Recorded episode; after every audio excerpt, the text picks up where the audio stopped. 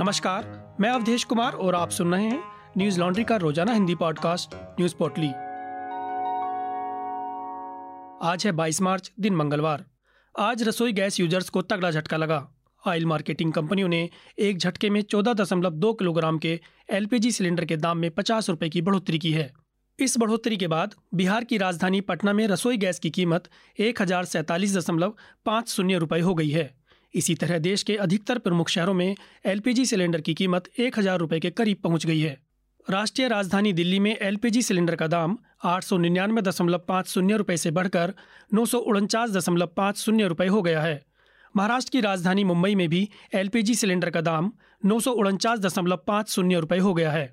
वहीं दिल्ली में 19 किलोग्राम के कमर्शियल गैस सिलेंडर का दाम दो हज़ार तीन दशमलव पाँच शून्य रुपये है, जबकि मुंबई में कमर्शियल सिलेंडर की कीमत एक हज़ार नौ सौ चौवन दशमलव पाँच शून्य रुपये पहुँच गई है। इसके अलावा पेट्रोल और डीजल के दामों में भी वृद्धि की गई है। मंगलवार से पेट्रोल और डीजल के दामों में 80 पैसे प्रति लीटर की बढ़ोतरी की गई है। यह वृद्धि एक सौ सैंतीस दिनों के बाद देखने को मिली है। मंगलवार से दिल्ली में एक लीटर पेट्रोल की कीमत छियानवे दशमलव दो एक रुपये हो गई है, जबकि डीजल सतासी दशमलव चार सात रुपये प्रति लीटर हो गया है। पहले यहाँ पेट्रोल के दाम पचानवे दशमलव चार एक रुपये प्रति लीटर और डीजल के दाम छियासी दशमलव छः सात रुपये प्रति लीटर थे। बता दें कि पेट्रोल और डीजल के दामों में आखिरी बार खुदरा मूल्यों में 4 नवंबर 2021 को बढ़ोतरी की गई थी और अब चार महीने बाद इनके दामों को बढ़ाया गया है। इस बढ़ोतरी के बाद मुंबई में पेट्रोल एक सौ दस दशमलव आठ दो रुपये प्रति लीटर और डीजल पिचानवे रुपये प्रति लीटर हो गया है। चेन्नई में पेट्रोल एक सौ दो दशमलव एक छः रुपये प्रति लीटर और डीजल बयानवे दशमलव एक नौ रुपये प्रति लीटर हो गया है। वहीं कोलकाता में पेट्रोल एक सौ पाँच दशमलव पाँच एक रुपये प्रति लीटर और डीजल नब्बे दशमलव छः दो रुपये प्रति लीटर है। केंद्र ने 4 दिसंबर 2021 को ईंधन से एक्साइज ड्यूटी हटा दी थी। इसके बाद पेट्रोल पर पाँच रुपये और डीजल पर दस रुपये प्रति लीटर कम हो गए थे। हालाँकि हाल ही में बीते विधानसभा चुनावों के बाद से ही इस बढ़ोतरी का अनुमान लगाया जा रहा था। इसी महीने अंतर्राष्ट्रीय बाज़ार में कच्चे तेल की कीमतें तेरह साल के रिकॉर्ड स्तर पर पहुँच गई थीं, जिसके बाद भारतीय रुपये में भी गिरावट आई थी। रूस यूक्रेन युद्ध के बाद से ब्रेंट क्रूड की कीमत 140 डॉलर प्रति बैरल तक पहुँच गई थी। हालाँकि अब ये 118.59 डॉलर प्रति बैरल तक आ गई है। वहीं राज्यसभा में कांग्रेस, टीएमसी सहित सभी विपक्षी पार्टियों ने पेट्रोल, डीजल और एलपीजी सिलेंडर के दाम बढ़ने को लेकर विरोध जताया है। इस दौरान उपसभापति वेंकैया नायडू ने सांसदों को चेतावनी भी दी, लेकिन नारेबाजी जारी रही। इसके बाद कार्यवाही शुरू होने के एक घंटे बाद ही दो घंटे के लिए स्थगित कर दी गई। यूक्रेन और रूस के युद्ध में भारत का रवैया देखते हुए अमेरिकी राष्ट्रपति जो बाइडेन ने नाराज़गी ज़ाहिर की है। बाइडेन ने कहा कि भारत इकलौता देश है जो क्वाड ग्रुप में कुछ हद तक अस्थिर है। भारत अपने रिश्ते रूस और पश्चिमी देशों से संतुलित करने की कोशिश कर रहा है। दूसरे क्वाड देश जैसे अमेरिका, जापान और ऑस्ट्रेलिया ने रूस की निंदा की है। जबकि भारत ने तो निंदा भी नहीं की है, जो कि उसकी सेना के हार्डवेयर का सबसे बड़ा सप्लायर है। दैनिक भास्कर की खबर के मुताबिक, भारत और रूस के बीच क्रूड ऑयल डील को लेकर भी अमेरिकी राष्ट्रपति ने नाराज़गी जताई है। बाइडेन ने अपनी नाराज़गी जताते हुए कहा कि भारत हमारा प्रमुख सहयोगी रहा है, लेकिन इस सौदे से भारत अमेरिका के संबंधों में भरोसा घटेगा। क्वाड यानी क्वाडिलेटरल सिक्योरिटी डायलॉग में अमेरिका, जापान, भारत और ऑस्ट्रेलिया सदस्य हैं। इनमें से अमेरिका, जापान और ऑस्ट्रेलिया ने रूस पर प्रतिबंध लगाए हैं, जबकि भारत ने रूस पर न तो कोई प्रतिबंध लगाया है और न ही दुनिया के अन्य देशों द्वारा लगाए गए प्रतिबंधों को फॉलो किया है। इस बीच यूक्रेन के रक्षा मंत्रालय ने दावा किया कि लड़ाई में अभी तक रूस के पंद्रह हज़ार तीन सौ सैनिक मारे गए हैं। मंत्रालय ने ट्वीट कर ये जानकारी दी है। यूक्रेन लगातार रूस के भारी तादाद में सैनिकों के मारे जाने का दावा करता रहा है। लेकिन रूस ने युद्ध के शुरुआत में ही स्वीकार किया था कि उनके करीब 500 सैनिक मारे गए हैं, लेकिन उसके बाद से रूस ने आधिकारिक रूप से इस पर कुछ भी नहीं कहा है। इस बीच यूक्रेन के राष्ट्रपति वोलोदिमिर जेलेंस्की ने रूस के साथ जारी युद्ध को लेकर नाटो पर बड़ी बात कही है। राष्ट्रपति जेलेंस्की ने एक इंटरव्यू में कहा कि नाटो को या तो अब कहना चाहिए कि वे हमें स्वीकार कर रहे हैं, या फिर खुले तौर पर कहें कि वे हमें स्वीकार नहीं कर रहे हैं, क्योंकि वे रूस से डरते हैं। वहीं इससे पहले जेलेंस्की ने सीएनएन को रविवार सुबह दिए इंटरव्यू में बताया कि मैं रूसी राष्ट्रपति व्लादिमीर पुतिन के साथ बातचीत को तैयार हूँ। मैं पिछले दो साल से तैयार था और मुझे लगता है कि बातचीत के बिना हम इस युद्ध को समाप्त नहीं कर सकते। उन्होंने कहा कि अगर युद्ध को रोकने के लिए हमारे पास सिर्फ़ एक प्रतिशत मौका है तो मुझे लगता है कि हमें यह मौका भी लेने की ज़रूरत है। पश्चिम बंगाल के बीरभूम ज़िले के रामपुर हाट में मंगलवार को आग से नष्ट हुए कुछ मकानों से आठ लोगों के जले हुए सब बरामद हुए हैं। पुलिस के एक वरिष्ठ अधिकारी ने यह जानकारी दी।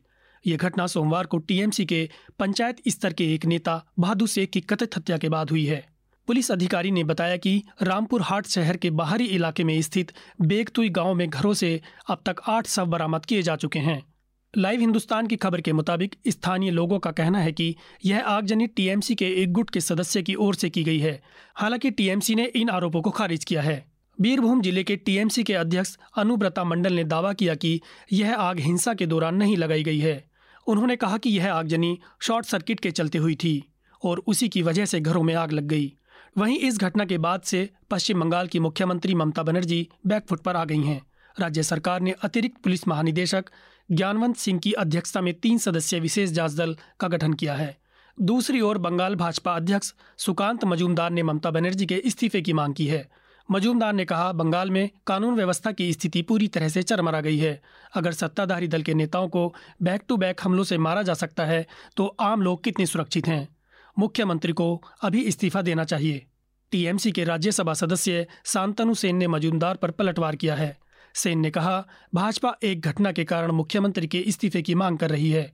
इस आधार पर तो प्रधानमंत्री नरेंद्र मोदी और गृह मंत्री अमित शाह को भाजपा शासित राज्य में कानून व्यवस्था की स्थिति को देखते हुए पहले ही इस्तीफा दे देना चाहिए था। समाजवादी पार्टी के राष्ट्रीय अध्यक्ष अखिलेश यादव ने लोकसभा की सदस्यता से इस्तीफा दे दिया है। इन्होंने लोकसभा अध्यक्ष ओम बिरला से मिलकर इस्तीफा सौंपा। यादव उत्तर प्रदेश के आजमगढ़ लोकसभा सीट से सांसद सदस्य थे। वह हाल ही में हुए विधानसभा चुनावों में मैनपुरी की करहल सीट से विधायक चुने गए हैं। चुनाव में सपा प्रमुख ने केंद्रीय मंत्री एसपी सिंह बघेल को हराया था। अखिलेश यादव के साथ साथ सपा के वरिष्ठ नेता आज़म खान ने भी लोकसभा की सदस्यता से इस्तीफा दे दिया था। अनेक मामलों में जेल में बंद खान रामपुर लोकसभा क्षेत्र से सांसद थे। इन्होंने विधानसभा चुनाव में रामपुर शहर से चुनाव जीता है। लोकसभा सदस्य के रूप में अखिलेश यादव के इस्तीफे के बाद माना जा रहा है कि वे विधानसभा में नेता प्रतिपक्ष बन सकते हैं। जानकारों की माने तो अखिलेश यादव अब उत्तर प्रदेश से दूर होकर राजनीति नहीं करना चाहते हैं। सामने 2024 लोकसभा का भी चुनाव है। वहीं आजमगढ़ में उपचुनाव में उन्हें जीत की भी संभावना है, क्योंकि विधानसभा चुनाव की सभी सीटें सपा जीतने में कामयाब हुई थी। आपको बता दें कि हाल ही में हुए विधानसभा चुनावों में समाजवादी पार्टी 111 सीटें जीती है। वहीं भाजपा ने 255 सीटों पर जीत हासिल की है। 25 मार्च को भाजपा के मुख्यमंत्री और मंत्री शपथ ले सकते हैं। केंद्रीय कैबिनेट की बैठक में तीनों एमसीडी को फिर से एक करने के प्रस्ताव को मंजूरी दे दी है। दिल्ली नगर निगम संशोधन बिल, जिसमें एमसीडी के विलय का प्रस्ताव है, संसद के मौजूदा सत्र में ही पेश किए जाने की संभावना है। गौरतलब है कि इसी साल नगर निगम के चुनाव होने हैं। बिल पास होने के बाद दिल्ली में तीन की जगह सिर्फ़ अब एक मेयर ही होगा। अभी दिल्ली में साउथ दिल्ली नगर निगम, नॉर्थ दिल्ली नगर निगम और ईस्ट दिल्ली नगर निगम हैं। तीनों निगमों के कुल दो सौ बहत्तर वार्ड हैं। तीनों नगर निगमों के एक होने के बाद अब वार्डों की संख्या कम कर दी जाएगी। एनडीटीवी की खबर के मुताबिक एकीकृत नगर निगम पूरी तरह से संपन्न निकाय होगा और इसमें वित्तीय संसाधनों का संविभाजन होगा, जिससे तीन नगर निगमों के कामकाज को लेकर व्यय एवं खर्च की देनदारियाँ कम होंगी तथा राष्ट्रीय राजधानी क्षेत्र में नगर निकाय की सेवाएँ बेहतर होंगी। इसके तहत उन्नीस सौ सत्तावन के मूल अधिनियम में भी कुछ और संशोधनों को मंजूरी दी गई है। ताकि वृहद पारदर्शिता, बेहतर प्रशासन और दिल्ली के लोगों के लिए प्रभावी सेवाओं को लेकर ठोस आपूर्ति ढांचा सुनिश्चित किया जा सके।